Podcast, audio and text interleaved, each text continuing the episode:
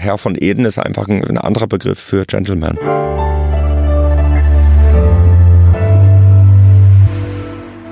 Frisch an die Arbeit. Ein Podcast von Zeit Online. 25 Fragen über Arbeit, Glück und Geld. Herzlich willkommen zu unserem Podcast Frisch an die Arbeit. Mein Name ist Leonie Seifert und ich leite hier bei Zeit Online das Arbeitsressort. Und mein Gast heute ist wahnsinnig gut angezogen. Er trägt ein rot-blau gestreiftes Hemd, silberne Fingernägel und lila Socken und es ist der Modemacher Bent Angelo Jensen. Er ist der Mann hinter dem Anzuglabel Herr von Eden aus Hamburg. Bekannt wurde Bent als der Schneider von Jan Delay. Hallo Bent. Hallo Leonie. Wie bezeichnet man jetzt diese Streifen auf deinem Hemd? Also erstmal ist es ein Baumwolljersey aus Frankreich, eine wunderbare Qualität und ein Blockstreifen in ja, Marine und Rot. Und vor allem sind die Knöpfe ja hier das Highlight. Das sind nämlich so Wäscheknöpfe, wie man das von alten. In weiß? In weiß. Und äh, das kennen wir halt von ganz, alten, ganz alter Bettwäsche aus Großmutters Zeit. Das ist im Grunde ein Drahtring, der mit einem ja, Faden um, umwickelt ist. Hm. Okay, ähm, für dich lief es jahrelang sehr gut mit Herr von Eden und du hattest 35 Mitarbeiter und sechs Läden in Hamburg, Berlin, Köln, München und Kopenhagen und galtest so als der junge Modeschöpfer überhaupt. Doch dann musstest du Insolvenz anmelden, du hattest dich verzettelt und einen Schuldenberg von 600.000 Euro angehäuft. Heute hast du nur noch drei Geschäfte, bist aber, soweit ich weiß, fast raus aus den Schulden und darüber werden wir gleich unter anderem sprechen. Denn in diesem Podcast geht es immer um die Themen Arbeit, Glück und Geld. Sag, was bedeutet für dich Glück am Arbeitsplatz? Nichts zu tun zu haben, wenn der Arbeitstag schnell vorübergeht oder genau das zu tun, was du wirklich tun willst, auch wenn es dich gelegentlich überfordert? Also ich arbeite gern und ähm, sehe meine Arbeit auch eher als Berufung. Ich, ich mag das Wort auch äh, ganz einfach, weil ich dazu berufen bin, äh, Herrenmode zu machen. Und mir äh, fällt auch nichts Schöneres ein. Also ich bin sehr gerne mit dem beschäftigt, was mein Beruf ist. Und nichts zu tun ähm, kommt sehr selten vor und äh, ist eigentlich eher, glaube ich, noch eine Sache, die ich lernen möchte. Nichts zu tun? Ja, also Langeweile auszuhalten oder äh, ja, einfach nichts zu tun. Das sei auch gelernt. In Hamburg ist dein Geschäft in so einem Eckhaus auf der Schanze. Die Verkäufer sind auch alle bestens gekleidet in Herr von Eden und es gibt ein gediegenes Sofa und einen schicken alten Tresen. Ist das dein Arbeitsplatz? dieses Geschäft oder was ist dein Arbeitsplatz? Die, die drei Filialen, also die drei Standorte, die ich jetzt noch ähm, betreibe in Hamburg, Berlin und Köln, sind natürlich auch Teil meines, äh, sind auch Teil meiner Arbeit und sind auch Arbeitsplätze, wobei ich eigentlich wie so ein ja, fliegender, äh, ähm, wie so eine Ein-Mann-Armee mich also manchmal eher ähm, auf der Straße wiederfinde, zwischen A und B und permanent arbeite, also 24-7, auch zu Hause oder im Zug oder wo auch immer. Und ähm, in den Läden bin ich inzwischen eigentlich selten und ähm, genieße das so, so gut ich kann. Also ich fahre zwischen Hamburg, Berlin und Köln im Kreis, so wie es die Zeit erlaubt. Bin aber auch viel im Ausland, besuche die Produktionsstätten. Ähm, wir haben natürlich auch ein Headquarter in Hamburg, also sprich Büroräume, wo die Verwaltung äh, täglich den Laden zusammenhält und also ich bin sehr viel unterwegs, nicht weil ich das jetzt unbedingt nochmal betonen möchte, aber weil es halt einfach so ist und ich arbeite permanent.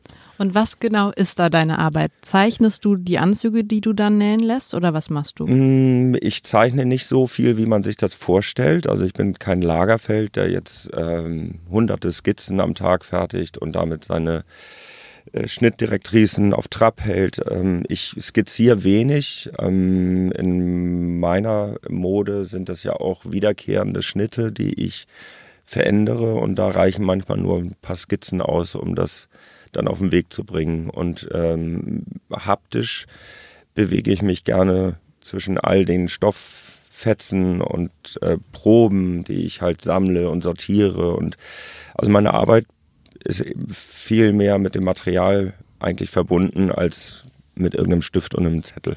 Gestern habe ich ein Hawaii-Hemd skizziert. Für die kommende Sommerkollektion gibt es Hawaii-Hemden aus dem Hause Eden. Aus Seide? Nee, aus dem Baumwoll, Baumwollbatist. Also das ist äh, ein ganz, ganz leichter, fast transparenter Baumwollstoff mit ähm, Palmendruck natürlich und äh, Kokosknöpfen und so weiter und so fort. Und das, äh, das kann ich dann schon skizzieren. Also ich kann auch einen Anzug skizzieren, ich kann Silhouetten skizzieren. aber kannst du nähen? Ich kann auch nähen. So bin ich auch im Grunde zum Beruf gekommen. habe das Glück, dass ich zur dänischen Schule gegangen bin in Flensburg und da war äh, ähnlich wie bei der Waldorfschule die äh, wurden, wurden Hand, Handwerk, das Handwerken wurde halt priorisiert und also ob es mit Holz oder mit Textilien waren oder Kochen, das hat man auf der dänischen Schule alles gelernt und ich kann mit der Nähmaschine umgehen. Äh, bin aber kein Schneider und ähm, das kann ich auch nicht oft genug betonen, weil das wird manchmal mir dann auch so untergejubelt und da äh, habe ich viel zu viel Respekt vor äh, diesem knochenharten Job eines Herrenschneiders ähm, das ist zum, der, zum Glück an mir vorbeigegangen. Also bezeichnest du dich als Modemacher oder wie ist die Berufsbezeichnung? Ja, ich habe mich eigentlich bisher als Modemacher vielleicht bezeichnet und inzwischen wage ich aber auch mich als Modedesigner äh, zu bezeichnen. Das habe ich mir jetzt nach 20 Jahren erarbeitet. Bin ja seit 1998 am Markt mit Herr von Eden und ähm, es war ja kein Plan. Also ich habe mir es ja nicht zurechtgelegt und war ja keine Strategie, dass ich irgendwann mal Modedesigner werden möchte. Eigentlich wollte ich mal Musiker werden. Dazu hat es aber nicht gereicht. Und inzwischen kaufen alle Musiker meine Anzüge. Darauf kann ich mich dann auch äh, einigen. Das ist dann so der Friedensvertrag. Aber sag mal, als Kind wolltest du ähm, dann, als du auf dieser dänischen Schule warst, da wolltest du dann schon was mit Mode machen oder das war noch die Musik? Nee, das kam im Teenageralter. Ich bin so mit 14 bin ich so der Mode verfallen. Mit 14 habe ich angefangen, alte Anzüge zu tragen und habe im Schulunterricht zusammen mit einer Schulfreundin, die neben mir saß, Nadine damals, die hat die hat sehr, sehr gut gezeichnet. Die hat ganz viel Damenentwürfe gezeichnet, im Unterricht natürlich weil es ja so spannend war, hat man sich dann noch mit spannenderen Sachen dann noch äh, beschäftigt. Und ich habe die Accessoires immer gerne dazu gezeichnet. Das heißt, sie hat ein Outfit gezeichnet, Damenoutfit, und ich habe dann halt ja, die Handtasche, die Schuhe, den Hut dazu gezeichnet. Und so fing das halt an. Und ähm, in erster Linie bin ich aber passioniert, was Männermode betrifft. Einfach weil ich sie gerne trage. Nicht, weil ich sie unbedingt entwerfen wollte mit 14, 15, sondern weil ich sie gerne getragen habe. Aber durch deinen Vater bist du nicht drauf gekommen, der war ja, glaube ich, Hot Doc Becker oder sowas. Ne? Ja, das ist noch, äh, der, der ist halt früh verstorben, da war ich halt fünf und äh, viele Erinnerungen sind mir nicht geblieben. Und ähm, als deshalb hat es mich dann so mit 14 auf einmal wie so ein hat es mich halt einfach überrollt, als ich irgendwann mit 14 äh, klar die Kleidungskultur, Kleidungskultur für Herren irgendwie entdeckt habe. Weil bis 14 wird ein junger Mensch ja auch oft von der Mutter angezogen. Das heißt, es gibt dann eine Jeans, es gibt ein T-Shirt, es gibt ein Hoodie. Und wenn du besonders gutes Verhältnis hast zu deinen Eltern oder in meinem Fall zu meiner Mutter, dann kannst du halt entscheiden, welche, welcher Hoodie das ist und welche Jeans das ist. Und das war es dann auch schon. Und irgendwann habe ich halt dann mit 14 auf einmal mir die Scheibe, äh, mir die Nase dem Küchenfenster platt gedrückt und habe draußen die älteren Jungs gesehen und das waren Mods. Und Ende der 80er Jahre äh, gab es so ein kleines Mod-Revival. Da gab es dann auch den Quadrophenia-Film und ähm, das war mein Ding. Da habe ich auf einmal gesehen, was ein Anzug ist und ähm, ein Oberhemd, Krawatte, ein Trenchcoat und ein Hut und Lederschuhe und all sowas. Und das gab es halt in unserem Haushalt nicht, weil eben mein Vater früh verstorben war. Und ähm, das hat mir dann die Schuhe ausgezogen. Also das hat mich, also war, ich war fix und fertig. Ich dachte, das, das, hat, das hat also gefehlt. Im Grunde habe ich ja vielleicht versucht, den verstorbenen Vater damit so ein bisschen einzufangen. Ähm, jetzt bin ich Modedesigner. Und dann bist du damals nach dem Abi, glaube ich, nach Hamburg gezogen und hast einen ähm, Secondhand-Laden aufgemacht. Genau. Hattest du nie in Erwägung gezogen zu studieren? Nee, das war mir, äh, das war mir also glasklar, als ich schon zur Schule gegangen bin. Die letzten zwei Jahre äh, des Abiturs waren eine Quälerei. Also ich habe es ohne Anstrengung mit 2,5 irgendwie mir einfach abgeholt und mein, okay. ja, mein Tutor hat sich furchtbar geärgert und meinte, ey, du hättest so ein tolles Abi machen können, du Knallkopf. Und ich wollte halt lieber Anzüge tragen, irgendwie Musik hören, Roller fahren, Spaß haben und ähm, auf keinen Fall auf einer Bank sitzen und zuhören. Also das, das war, das war glasklar und so habe ich dann eben neben der Schule schon angefangen ähm, im Second-Hand-Shop zu arbeiten. Wollte halt immer auch gerne Geld in der Hosentasche haben. Das war mir immer wichtig. Sprechen wir ja auch noch drüber. Also ich habe kein Problem mit Geld und äh, ich ähm, mit Geld haben nicht mehr. Du? Zum Glück ich hatte immer Probleme mit Geld, aber die habe ich inzwischen ähm, bewältigt sprechen wir ja noch drüber. Jedenfalls habe ich äh, mein Abi gemacht ohne Anstrengung und habe währenddessen eigentlich mich im Grunde schon für Männermode die ganze Zeit interessiert und habe in einem Secondhand-Shop gearbeitet und bin nach dem Abitur dann nach Hamburg gezogen und habe mit einem Freund zusammen äh, direkt mit 18 Jahren direkt eine äh, Secondhand-Boutique aufgemacht. 24 Hours, 24 Cabins. Ganz guter Name von so einem Sexshop abgeleitet und ähm, habe nebenher dann meinen Zivildienst gemacht, wie sich das gehört. Und äh, morgens um 8 aufgestanden zum Zivi, um 16 Uhr dann die Schicht übernommen im Secondhand-Shop. Äh, Noah hat von 12 bis 16 Uhr oder 11 bis 16 Uhr die erste Schicht übernommen und ich bin dann direkt vom Zivi in die Secondhand-Boutique und habe Beastie Boys gehört und habe 70er Jahre Klamotten sortiert und habe eine tolle Zeit gehabt. Und das hat schon so gut funktioniert, dass ihr dann da Miete zahlen konntet? Ja, ja, das. Äh, mit 19 also, oder was? Mit 18. Bin ja schon stolz. Ne? Also ich habe mit 18 meinen ersten eigenen Laden aufgemacht. Mhm. Was ähm, ja, was mich manchmal ja auch heute noch irgendwie so manchmal wundert, was man alles so mit 18, 19 irgendwie einfach so macht. Fährt man nach Mexiko und kauft einen alten Cadillac und fährt durch die Wüste. Das würde ich heute ja gar nicht mehr machen. Oder man fährt nach Tansania und krabbelt auf dem Kilimanjaro oder was weiß ich was. Und ja, man macht auch einfach einen Laden auf und geht zum Gewerbeamt und meldet sein Gewerbe an und holt sich eine Steuernummer und kauft einen Container voll mit Secondhand-Klamotten und richtet den Laden ein und öffnet die Tür. Und das lief super. Also es lief wirklich sehr gut von Anfang an. Im Hamburger Karolinenviertel, das gehört zum äh, St. Pauli, zum äh, Stadtbereich St. Pauli. Und das lief wunderbar. Das war kein Problem. Nach zwei Jahren hatte ich dann so das Gefühl, ich möchte jetzt mein eigenes Ding machen. Dann hat mich Noah damals halt ausgezahlt, was auch echt fair war, weil es in Ordnung. Dann habe ich direkt gegenüber, also wirklich vis-à-vis, -vis, also zehn Meter gegenüber, äh, auf der anderen Straßenseite, habe ich dann den ersten Herr von Eden aufgemacht. Auch schon so genannt. Richtig. Und das war eben, Noah hat dann 24 Hours, 24 Cabins für sich behalten und ich habe direkt auf der anderen Straßenseite gegenüber dann Herr von Eden eröffnet. Und da ging es halt eben auch um dann nur noch um Herrenmode. Warum hast du deinen Laden Herr von Eden genannt? Das ist eigentlich die wichtigste Frage, ähm, um dann nochmal zurückzukommen auf meine, äh, auf meine Familie. Da muss ich dann doch nochmal korrigieren. Mein Vater war kein Hotdog-Brötchenbäcker, war er am Ende auch schon, aber ich habe äh, familiäre Wurzeln im Rotlicht. Das ist die Rote Laterne in Flensburg, die gibt es auch immer noch. Die ist jetzt quasi zum Museum umgebaut worden. Das war der erste Striptease-Club in Flensburg in den 60er Jahren. Und den hat mein Vater und mein Onkel haben den halt betrieben. Und daraus ist ein kleines Rotlicht-Imperium dann gewachsen.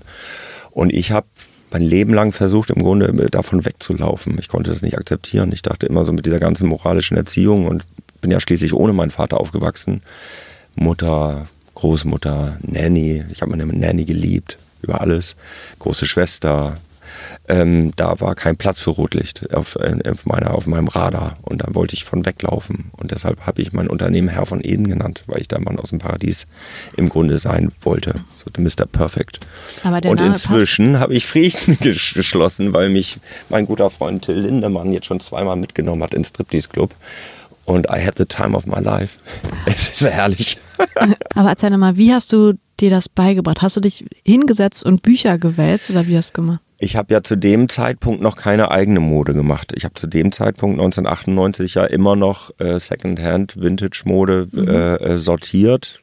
Das sind ja Hallen, da hat man keine, also wenn man das nicht mal gesehen hat, äh, dann weiß man eigentlich gar nicht, wovon ich jetzt spreche. Mhm. Das sind, äh, also in Deutschland werden, keine Ahnung, 2000 Tonnen Textilien jeden Tag verkauft und die gehen über den Ladentresen. Das gehört dann alles dazu, Babykleidung bis hin zu Maßkleidung, wie auch immer.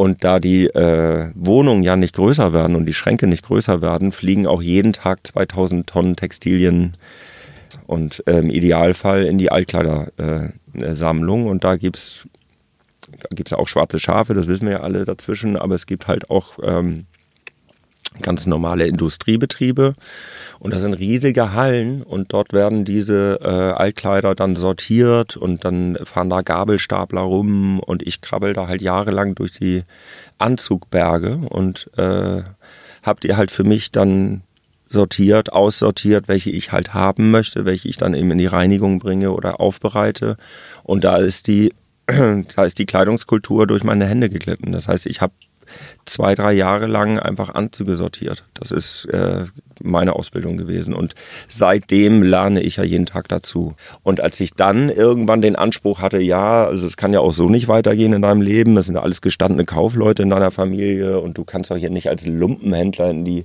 Memoiren eingehen. Ähm, da habe ich dann gesagt, äh, gedacht, äh, dann äh, versuch doch mal deine eigenen Anzüge zu entwerfen.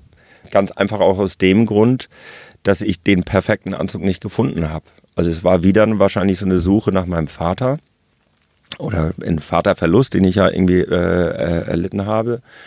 Und ähm, ich war immer in die, wenn ich also in diesen Sortierbetrieben war, äh, auf der Suche nach dem perfekten Anzug, dass diese Suche endlich aufhört, ne? dass mir da irgendwas fehlte mir ja. Und das habe ich ja versucht über diese Männermode mir ja halt dann zuzuführen. Und oder? hast du den gefunden? Nee, habe ich nicht. Immer noch nicht? Äh, Ja, jetzt mache ich inzwischen. Ich habe heute einen zum Beispiel an. Es gibt ja auch nicht einen perfekten Anzug, sondern es gibt ganz viele perfekte Herr von Eden Anzüge. Und äh, ähm, jedenfalls habe ich dann eben beschlossen, Mensch, das kann doch nicht sein, dass du als Lumpenhändler jetzt hier endest und alt wirst. Die, die sind auch komisch und kauzig, diese Secondhand-Dealer. Also wenn man die dann irgendwie dann mal so sieht, wie die dann so enden, 50, 60 Jahre alt und irgendwie äh, kauzig und schlecht gelaunt und sowas. Und dann habe ich gedacht, das, Das geht nicht. muffelt auch immer so. Ja, das geht nicht. Das möchtest du nicht. Also bei, bei mir nicht. Also ich habe die alle gereinigt, die Sachen, und gepflegt und geliebt. Und ähm, jedenfalls habe ich dann eben äh, entschieden, das ist doch dann, äh, dann ist doch das Einzige, was jetzt hilft, ist eben halt ähm, eine, Eigene eine Anzüge. eigene Anzüge zu entwerfen. Und das Glück war, dass meine ältere Schwester, die immer eine große Rolle in meinem Leben gespielt hat, 13 Jahre älter ist und ähm, zu dem Zeitpunkt in Kopenhagen gelebt hat, die hat, äh, die hat die Ausbildung und sie ist gelernte Modedesignerin und sie ist gelernte Schneiderin. Und die habe ich halt damals vor E-Mail, das muss man sich mal vorstellen, habe ich ihr einen Brief geschrieben, 98, da hatte ich noch keine E-Mail-Adresse. Und meinte, hey Schwester, ähm, äh, du weißt doch, ich habe doch hier den Laden, Herr von Eden, und es läuft ja auch gut und die Mopo schreibt ja auch ständig über mich und äh, lass uns doch jetzt aus dem Namen Herr von Eden ein Label machen, so Versace-mäßig. Bruder und Schwester zusammen. hat die gesagt, super, machen Und die wir. hat gelacht, wie eine große Schwester dann lacht und gedacht, alles klar, machen wir, kein Problem. Und äh, dann bin ich raufgefahren nach Kopenhagen und habe so die besten Stücke aus meiner Sammlung mitgenommen. Und dann hat sie halt ein paar Schnitte gemacht. Woraufhin ich mit diesen Schnitten die erste, äh, die erste Produktio- Produktion auf den Weg gebracht habe und dann aber sofort entschieden habe, ich möchte das selber können. Weil es macht ja keinen Spaß, wenn man dann ein Interview gibt irgendwo und die Frage Und kommt. das hat meine große ja, Schwester genau, gemacht. Super, toll. Und hat denn deine große Schwester dir jetzt beigebracht, wie man Schnitte Nee, macht? das hat sie mir dann selber, äh, das musste ich mir dann selber beibringen. Und das war auch genau das Richtige, genauso wie ich halt im autodaktischen Verfahren mir alle Anzüge der letzten 100 Jahre angeschaut habe, und zwar Tausende, hat sie mir dann halt einfach einen Karton gepackt mit ihren ganzen Schulungsutensilien äh, Utensilien und äh, Büchern und Heften, Müller und Sohn und was es da nicht alles gab, Rundschau. Und ähm, hat mir einfach einen Karton gepackt und hat mir es zugeschickt. Und dann habe ich mich einen Winter eingeschlossen in Hamburg und habe das durchgezogen. Und das ist auch nicht wahnsinnig schwer. Also wenn man da vorher, also wenn man, also ich, für mich ist es zumindest nicht schwer. Also ich kann, ich bin, also ich kann mit Schnitten ganz gut umgehen. Und das ist ein bisschen mathematisch. Also man muss mit Zahlen ganz gut umgehen können. Kannst du mit Zahlen? Äh, wenn es nicht unbedingt darum geht, mein Unternehmen zu führen, finanziell, das äh, macht der Flo ja jetzt inzwischen. Und aber ansonsten kann ich ziemlich gut rechnen, ja. Okay, aber kommen wir doch mal darauf zu sprechen. Also du hast, ich glaube 2013 hast du dich äh, insolvent gemeldet. Richtig, genau. Was war da los? Haben zu wenig Leute deine Anzüge gekauft oder konntest du halt doch nicht so gut Also ich sag bezahlen? mal so diesen, also es gibt sicherlich nicht nur einen Grund, sondern das ist, äh, das ist ein ganzer Haufen Gründe gewesen und ähm, ich denke mal, um es am einfachsten zu erklären, das ist der Klassiker, dass du halt zu schnell gewachsen bist und dass du keine Architektur hast im Unternehmen und äh, die Professionalisierung auch gar nicht gegeben war. Ich hatte ja von nichts eine Ahnung eigentlich, also sowohl im unternehmerischen, be- betriebswirtschaftlichen als auch im Grunde im, äh, im Designbereich. Also ich war ja, ich hatte ja wirklich von nichts eine Ahnung. Ich bin da einfach losgelaufen und äh, so wie Roadrunner, wie man das kennt, irgendwie über die Klippe hinaus und habe dann festgestellt, ich habe ja gar keinen Boden unter den Füßen mehr und dann bin ich halt abgeschmiert. Und ähm, es ist wirklich eine Verkettung. Also zum einen hatte ich sechs Läden, wovon äh, vielleicht nur einer oder zwei profitabel liefen. Ich habe halt immer mehr Läden aufgemacht mit immer mehr Darlehen, weil ich gedacht habe, mit dem nächsten Geschäft wird sich das dann stabilisieren. Dann habe ich mich verzettelt, weil ich ähm, zu viele Bereiche abgedeckt habe. Also ich habe die Damenkollektion sieben Jahre lang gemacht, die aber überhaupt nicht erfolgreich war, weil es diese Zielgruppe eigentlich gar nicht gibt. Also entweder machst du ganz günstige Anzüge, so Zara, Mango, H&M für 100, 200 Euro oder du machst halt wirklich High Fashion für 2000 Euro, Prada, Gucci und so weiter. Aber dazwischen, Damen, also Anzüge für Frauen, dazwischen so für 6, 7, 800 Euro, den Markt gibt es eigentlich gar nicht. Äh, dann äh, habe ich eine Schuhkollektion gemacht, Schmuckkollektion eigenes Parfum, ein eigenes Parfum investiert und so weiter und so fort. Und, ähm, Aber äh, nicht, weil es lief, sondern weil du dachtest, weil ich dann, immer, weil dann ich immer läuft dachte, es besser. damit, damit wird sich das dann stabilisieren. Mhm. Na, Dann, dann, dann, dann klappt es vielleicht übers Parfum. Das hat man ja schon so oft gehört. Äh, Jill Sander hat ja ihr Vermögen mit, dem, mit dem Parfum Sun gemacht oder wie auch immer. Und ähm, ich habe einfach gestrampelt, gestrampelt, gestrampelt, gestrampelt, gestrampelt und immer nach irgendwelchen Ästen gegriffen, wo ich mich dann kurz dran festhalten konnte. Und äh, am Ende ist das Kartenhaus zusammengeklappt. Hattest du keine Berater? Nicht wirklich. Also der Steuerberater, den ich damals hatte, äh, ich habe hab überhaupt kein Problem mit dem, nur der hat mich offensichtlich nicht wirklich so gut beraten, wie es hätte sollen.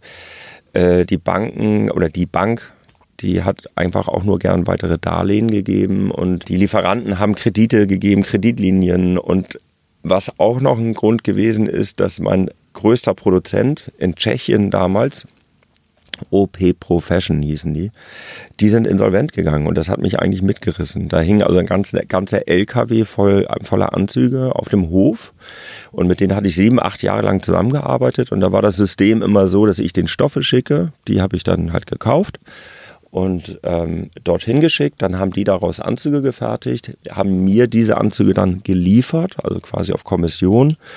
Und ähm, dann konnte ich die verkaufen und dann deren Rechnung bezahlen. Und das lief sieben, acht Jahre ganz gut. Und da konnte ich halt eben auch wachsen, weil ich musste eben die Kollektion von 2000 Anzügen, die musste ich dann halt eben noch gar nicht bezahlen, sondern ich habe sie halt bekommen und habe mit dem Umsatz dann die Rechnung bezahlt. Und so war mein ganzes System aufgebaut mit eben sechs Läden. Und äh, auf einmal hieß es, bekam ich halt einen Anruf, hallo, hier ist der Insolvenzverwalter von der Firma OP Profession, hier hängt ein LKW voll Anzüge, wollen Sie den haben, dann bezahlen Sie doch bitte die Rechnung. Und dann kam ich halt ins Stottern und meinte, wie, was kann ich doch gar nicht bezahlen, wir machen doch das schon seit sieben, acht Jahren auf Kommissionsbasis. Und das ging dann nicht mehr. Und das hatte zur Folge, dass ich keine Ware bekommen habe und dass dieser LKW dann eben auch auf dem Hof stehen blieb, äh, stehen geblieben ist, vier Jahre lang. Das Wow. ja, ja. Und das heißt, ich musste mir dann eben zusätzlich neue Stoffe holen, einen neuen Produzenten finden. Und das war halt, also lief halt wahnsinnig viel schief. Es lief wahnsinnig viel schief. Und das war der, das war im Grunde der Durchstoß, das war der, der Genickbruch. Also das, da, da hat es mir dann die Füße weggezogen. Das habe ich dann nicht mehr auffangen können. Und was hat dich dann bewogen, tatsächlich zum Amtsgericht oder ich weiß nicht, wohin Genau, geht man dann? genau. Ich, ich wurde dann sehr gut beraten und äh, habe äh, hab das große Glück, dass, die, äh, dass der, die Berater mich heute immer noch beraten. Also die Restrukturierung läuft ja seitdem, seit vier Jahren, habe ich das Unternehmen eben mit Top-Beratung äh, restrukturiert. Und äh, mir wurde halt einfach, das ist ja auch der Klassiker, der Klassiker ist ja, dass der Unternehmer als letztes sich eingesteht, dass, dass der Zug abgefahren ist. Also man, wenn du wirklich, ich habe ja jahrelang gestrampelt, die letzten zwei Jahre vor Insolvenz, äh, das war die Hölle. Also das war wirklich die Hölle. Da hast du kaum ein Privatleben geführt und hast halt einfach gestrampelt. Und du bist der Letzte, der das merkt oder der es halt selbst sich eingestehen möchte, dass ähm, der Zug abgefahren ist. Und dann habe ich das aber irgendwann mit unter guter Beratung dann halt verstanden und bin dann gut ausgerüstet mit einem Aktenordner ins Amtsgericht gegangen und habe mich quasi selbst angezeigt und habe gesagt, Leute, ich habe hier ein Problem, ich bekomme das nicht mehr hin. Und wie ging es dir in dieser Zeit? Ähm, wie schon gesagt, die zwei Jahre vor Insolvenzanmeldung, das war schon im Grunde eigentlich die äh, mit die unangenehme Zeit. Da mm, ging es mir natürlich nicht gut und auch der Prozess, die Insolvenz anzumelden, war auch wirklich alles andere als äh, angenehm. Ich habe da wirklich so ein paar Abende mir die Decke über den Kopf gezogen. Man kannte mich ja auch in Hamburg und das, natürlich wurde es auch Stadtgespräch. Es gab auch eine Doppelseite in der Morgenpost, dass er sein ganzes Geld ja verjubelt hat und so weiter und so fort. Also totaler Quatsch. Und dann äh, hält man, lernt man Demut und äh, hält sich mal ein bisschen zurück und geht nicht mehr ins Café Paris und trinkt kein Champagner mehr, sondern äh, hat den Schuss jetzt gehört. Ne? Und das, äh, das war unangenehm, natürlich. Warst du denn dann davor reich? Ich glaube, ich war noch nie reich in meinem Leben. Ich bin auch heute nicht reich, aber ich kann mich nicht beschweren und lebe ein ausgewogenes, glückliches Leben. Und, ähm, aber wie viel Geld hast du dir davor ausgezahlt? Du meinst als Gehalt? Ja. Ich hatte gar kein Gehalt. Ich hab, das ist ja das Absurde. Ich habe ich hab eigentlich von der Hand im Mund gelebt, so wie man sich das als aufstrebender Modedesigner vorstellt. Nur das, äh, der Kostenapparat ist halt ein immenser gewesen. Und ich habe 35 Festangestellte gehabt, das muss man sich mal vorstellen. Ich meine, bist du, kann ich jetzt mir nur an den Kopf fassen, bist du bescheuert eigentlich? Mhm. Also was soll denn der Quatsch? Alle meine Freunde waren irgendwie immer äh, waren, äh, waren im Unternehmen untergebracht und das war ja auch gut, weil ich kannte die ja dann und konnte den allen blind vertrauen. Ich war ja auch nie da, ich war ständig unterwegs. Hamburg, Berlin, Köln, München, Kopenhagen, ständig unterwegs, die Läden besuchen, dann noch äh, nach Tschechien fahren, die Produktion anschmeißen, dann und so weiter und so fort. Das heißt, ich habe im Grunde meine ganzen Läden an meine Freunde verteilt, habe denen die Schlüssel gegeben und habe dann gedacht, so läuft's wie man jetzt ja weiß, lief es halt nicht so. Mhm. also wenn man es zusammenrechnet, ich bin jetzt seit vier Jahren in diesem Insolvenzverfahren. Die ersten zwei Jahre lang war ich an der kurzen Leine, die wurde dann sukzessive gelockert. Das Gehalt wurde halt äh, stufenweise wieder raufgeschraubt, weil er gesehen hat, der Typ will das wirklich jetzt auf die Beine stellen und ein wie man halt so sagt, ein gutes westfälisches Pferd braucht auch guten westfälischen Hafer sozusagen. Und ähm, um mich auch zu motivieren, denn ich habe ja im Grunde dann für die Gläubiger gearbeitet, so ist das ja. Und äh, dann äh, ja, bin ich jetzt back in the game sozusagen. Ich habe die Schlüssel zurück und ich kann selber über meine Konten verwalten. Ich kann selber machen mit dem Geld, was reinkommt und rausgeht, äh, was ich möchte sozusagen, unter der Verantwortung, die ich halt immer noch als Unternehmer mit meinen Angestellten und mit meinen Verbindlichkeiten habe. Aber du hast diese 600.000 Schulden, die du hattest. Mhm die sind doch nicht abgegolten, oder? Die hast du nicht bezahlt. Nee, das wird, das wird ja dann im Insolvenzrecht, ich bin auch wirklich kein Profi, ja, da möchte ich auch nicht drauf festgenagelt werden, aber es wird ja dann ein Strich gezogen, es wird was ein, also eingefroren sozusagen und sagt, diese 600.000 Euro, die stehen jetzt da, aber die sind, die die sollen unser, äh, die sollen unser Vorhaben, das Unternehmen halt zu retten, jetzt nicht blockieren. Und das ist das, was ich ja vorher, ich habe ja im Grunde die letzten zwei Jahre vor Insolvenzanmeldung, jetzt kann ich das Wort auch bald nicht mehr hören, ja. habe äh, äh, hab ich, ähm, habe ich im Grunde nur noch jongliert und habe Verbindlichkeitenmanagement betrieben. Also ich habe ja im Grunde nur noch mit Leuten telefoniert. Ich habe in einem Jahr, glaube ich, 32 Kontopfändungen gehabt. Das muss man sich mal vorstellen. Ich habe im Grunde eine Standleitung zur Bank, Bank zum mhm. Finanzamt, mhm. zu den äh, Sozialversicherungs- äh, Ämtern und so weiter gehabt. Also das, das ist die Hölle gewesen, das ist die totale Hölle gewesen. Und, ähm, und diese 600.000 Euro, die werden dann halt quasi eingefroren und dann macht man einen Neustart mit dem, was halt dann dort äh, da ist, was, äh, äh was zur Verfügung steht. Und irgendwann, wenn das, wenn das Insolvenzverfahren abgeschlossen wird, dann werden diese 600.000 Euro äh, quasi mit einer Quote, mit der gleichen Quote an alle Gläubiger so hoch, wie es dann halt geht, ausgeschüttet. Aber das ist noch nicht passiert. Das ist zum Teil schon passiert. In unserem Verfahren sind wir da auch weit, weit, weit, weit, weit über Durchschnitt, was diese Quote betrifft. Also normal, wenn man das hört, Karstadt ist insolvent, dann kriegen die Leute ein Prozent. Das heißt, äh, du schuldest, ich schulde dir 100 Euro und dann bekommst du ein. Mhm. So, ne? Und bei uns ähm, sieht das viel, viel, viel besser aus. Und das ist natürlich trotzdem wie, ein Verlust. Wie viel kriegen die Leute kann denn wieder? ich jetzt noch nicht Prozent? sagen, kann ich noch nicht sagen, weil das Verfahren halt noch nicht mhm. abgeschlossen ist, aber es ist auf jeden Fall im zweistelligen Bereich. Und ähm, dafür haben wir auch geackert. Und äh, dafür hat der Insolvenzverwalter seine Leistung gebracht, ich habe meine Leistung gebracht und es geht darum, die Gläubiger den Schaden so gering wie möglich zu halten. Und warum dauert das Ganze jetzt so schrecklich lange? Das kann ich dir nicht sagen.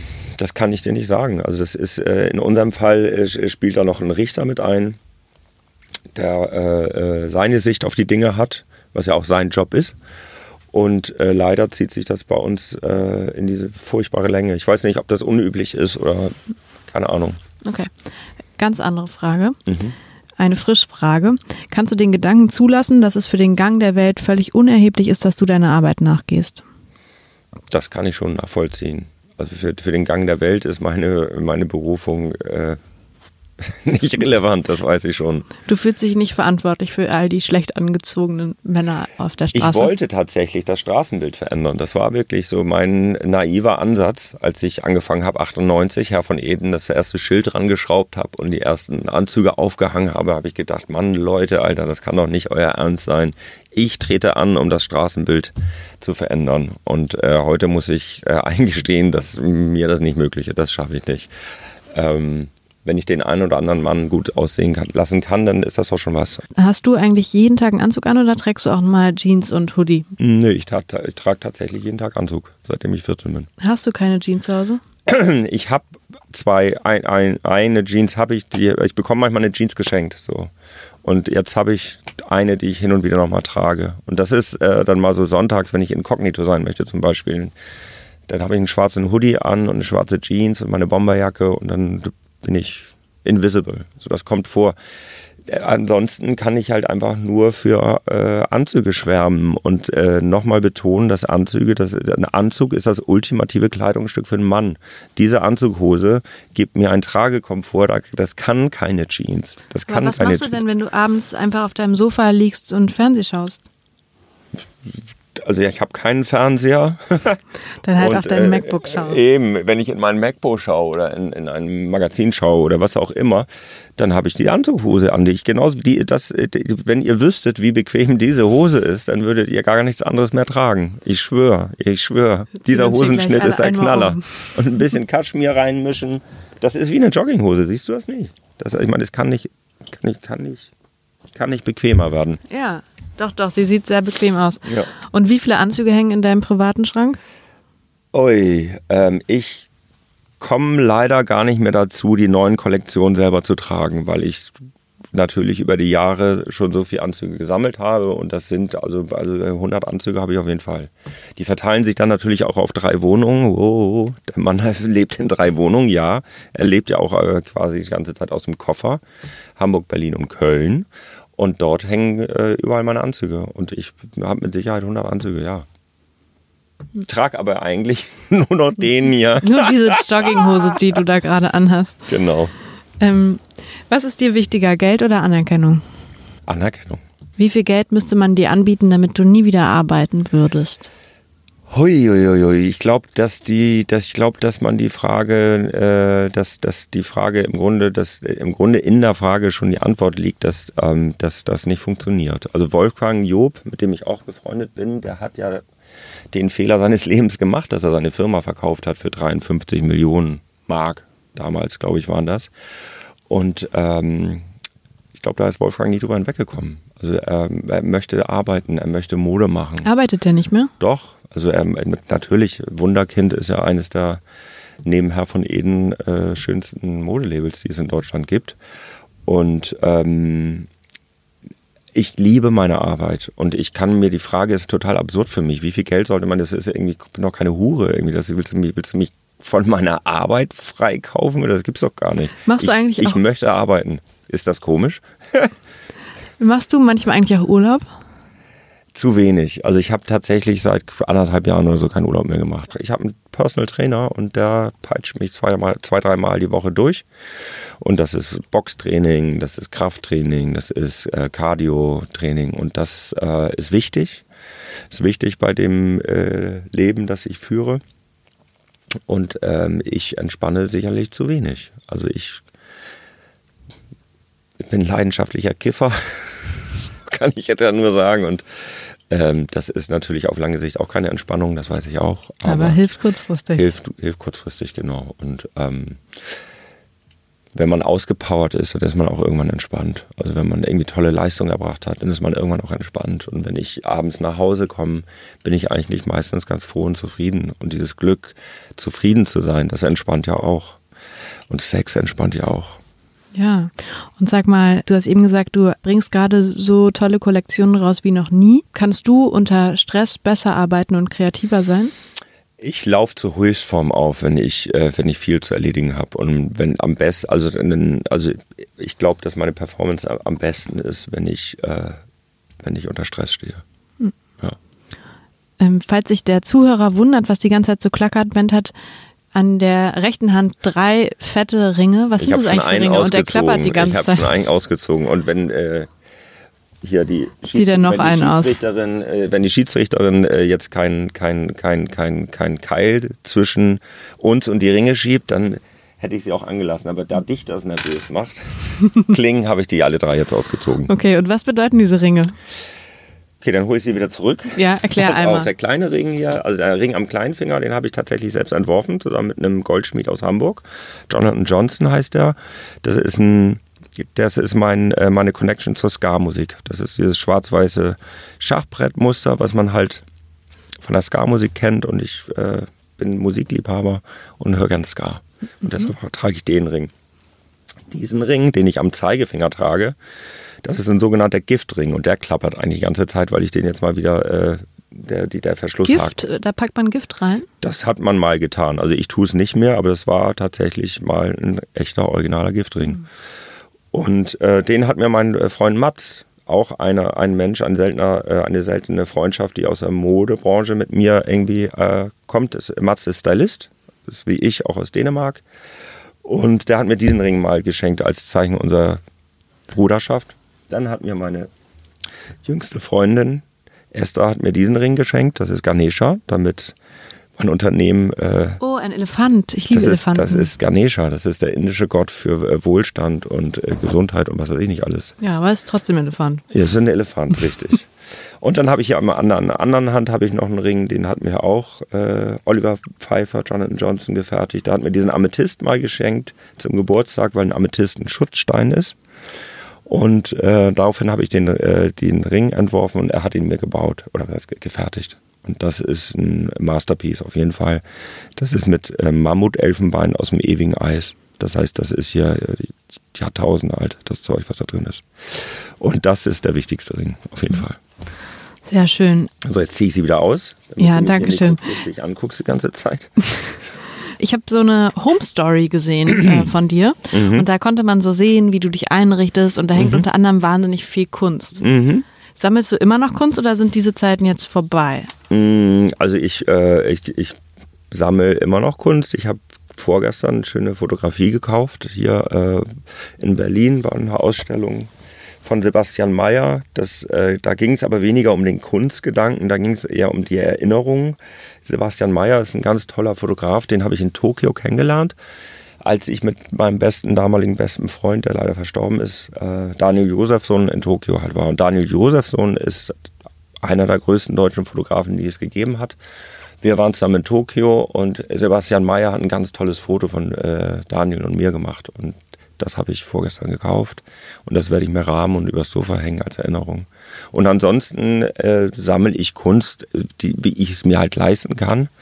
Da sind natürlich auch Grenzen. Und äh, ich denke, es gibt eigentlich nichts Sinnvolleres, wofür man sein Geld ausgeben kann. Kümmerst du dich um deine Rente? Mein Unternehmen ist meine Rente. Also ich habe natürlich kümmere ich mich, ich arbeite jeden Tag für meine Rente. Hast du eine Altersvorsorge? Oder ist mein die Kunst Unternehmen. deine Altersvorsorge? Nee, die Kunst ist, also das, äh, wenn, du- wenn du die Kunst, die ich zu Hause gesammelt habe, verkaufen willst, das ist, glaube ich, schwierig, weil es das, weil es sehr, sehr persönlich ist und es hat viel mit düsteren Themen zu tun. Also ähm, Tod, Sex. Also Sex ist natürlich kein düsteres Thema, aber es ist schon schwere Kost. So, und das äh, brauche ich, die hält mich wach. So, das ist wie so ein, äh, wie so ein Gegenpol. Ne? Also ich habe äh, meine Wände alle dunkel gestrichen. Das ist auch wie so eine Burg dort in Hamburg am Hansaplatz, St. Georg, meine Hut. und äh, dort lebe ich gerne mit meiner Kunst, ja. Und die äh, hält mich wach und die ist ein Sparringspartner im Grunde. Ja, und meine Altersvorsorge ist, liegt natürlich in meinem Unternehmen. Also ich mein Unternehmen wird mich hoffentlich bis ans Lebensende irgendwie über Wasser halten jetzt. Und Ist auch, ist, ich glaube auch fest daran, äh, bin davon fest überzeugt und der Scheck muss auch wirklich groß sein, wenn das jetzt jemand irgendwie kaufen wollen würde, das Unternehmen Herr von Eden mit allem, was dazu gehört. Das muss schon ein großer Scheck sein. Aber melden sich da Firmen, die Herr von Eden kaufen In wollen? der Insolvenz kaum kommen die Aasgeier angeflogen. Ja klar, die wollen dir dann helfen. Und da habe ich zu Wolfgang gefahren, Wolfgang Job. Genau, bin nach Potsdam gefahren und meinte, Wolfgang, was mache ich denn jetzt? Und dann meinte Wolfgang, original, original, wie wir in Hamburg sagen. Wolf meinte, Wölfi meinte original, jetzt, jetzt kneifst du die Arschbacken zusammen und ziehst das durch. und du lässt dir nicht helfen. Und er hat wenn, dir auch nicht geholfen? Nein, nein, es ging ja gerade darum, dass man die Arschbacken zusammenkneift mhm. und sich nicht helfen lässt. Weil die wollen dir ja nicht helfen, sondern die wollen ja nur den Deal ihres Lebens machen. Hey, du brauchst doch Hilfe. Hier sind 500.000 Euro, damit sind doch deine Schulden erledigt. Dann gehört dir das Unternehmen zwar nicht mehr wirklich, aber dann sind doch deine Schulden los. Und ich habe mir zum Glück nicht helfen lassen. Ich habe mir das sehr zu Herzen genommen, was Wolfgang gesagt hat und habe die Arschbacken zusammengekniffen und habe das Ding wieder auf die Beine gestellt. Und jetzt könnte ich es halt irgendwann vielleicht verkaufen für sehr viel Geld. Und damit sei dann meine Altersvorsorge auch ge ge geregelt. Aber das möchte ich ja gar nicht. Ich möchte ja arbeiten. Ich möchte ich arbeite wahnsinnig gerne. Okay, vorletzte Frage. Wer ist strenger mit dir hinsichtlich deiner Arbeit? Deine Familie, deine Freunde oder du selbst? Das ist auch wieder so eine Max-Frisch-Frage. Also ich glaube, da gibt es niemanden, der so streng ist äh, mit mir wie ich selbst. Und meine Familie ist gar nicht streng. Da, die ist auch nicht besonders groß, die ist ja überschaubar. Im Wesentlichen. Ja, immerhin ist deine Schwester Modedesignerin. Ja, das, das ähm, hat aber nichts mit meiner Arbeit mehr zu tun. Und ich habe auch leider kaum noch Kontakt zu ihr. Insofern ist meine Familie beschränkt sich eigentlich auf meine Mutter mhm. und auf meine Freunde. Und die sind nicht streng mit mir. Also wenn jemand streng ist, was meine Arbeit betrifft, dann, äh, dann bin ich das natürlich nur selbst. Und Flo, der ist auch manchmal streng mit mir. Dein Geschäftsführer. Ganz genau. Ah, mir fällt doch ein, eine Sache wüsste ich noch gerne von Bitte, ich dir. dachte, wir sprechen auch noch über Geld. Haben wir überhaupt schon über Geld gesprochen? Wir haben die ganze Zeit über Geld gesprochen. Ach, du verarsch mich. Ähm, ich wüsste gerne von dir, ähm, du hast ja 18 Mitarbeiter. Genau. Hast du das Gefühl, du bist ein guter Chef? Das ist eine schwere Frage. Die kann ich, glaube ich, selber kaum beantworten. Also zumindest wäre es ja komisch, wenn ich sagen würde, nein, ich bin kein guter Chef. Und genauso komisch ist es zu sagen, ich bin ein guter Chef. Ich habe den Anspruch, der beste Chef der Welt zu sein und denke, dass ich, dass ich denke, dass es bei mir sich auch sehr gut arbeiten lässt. Wirklich. Und gibt es etwas, was du an deinem, Führungs an deinem Führungsstil, schwieriges Wort, verbessern wollen würdest? Mit Sicherheit. Also mit Sicherheit. Es gibt also unendliche Dinge, die ich an meinem Führungsstil noch verbessern möchte. Das äh, einfach das Führen an sich ist ja die Kunst. Ne? Also es ist ja wie so ein Tango oder sowas. Und das Führen an sich, das ist die, das ist ja die große Kunst. Und wie führt man denn richtig? Und auch das erlerne ich ja durch, äh, durch die Praxis. Und äh, natürlich läuft es nicht, indem du nur Druck aufbaust und den Leuten das Gefühl gibst, dass sie zu doof sind und dass eigentlich ich ja selber nur alles am besten kann und bla bla bla. So läuft das natürlich nicht. Genauso läuft es nicht, indem du sie halt irgendwie in, in ein ganz weiches Bett legst und sagst, ich mach das schon, ich regel das schon und lass nur, ist auch okay. Geht natürlich auch nicht. Es, Im Idealfall haben alle Spaß bei der Arbeit und im Idealfall überträgt sich meine Passion und meine Leidenschaft und mein, auch meine, mein, mein, mein Antrieb. Ich habe ja wahnsinnig viel Antrieb und im Idealfall überträgt sich das und dann äh, macht es wahnsinnig viel Spaß. Glaubst du, du hast gerade deine beste berufliche Position erreicht oder du hattest sie in der Vergangenheit oder deine beste berufliche Zeit wird noch kommen? Die wird auf jeden Fall noch kommen und die fängt gerade an.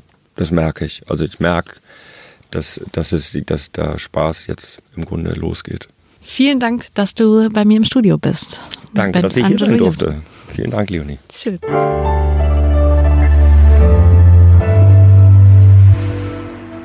Frisch an die Arbeit, ein Podcast von Zeit Online. Konzipiert und moderiert von Leonie Seifert und Daniel Erck.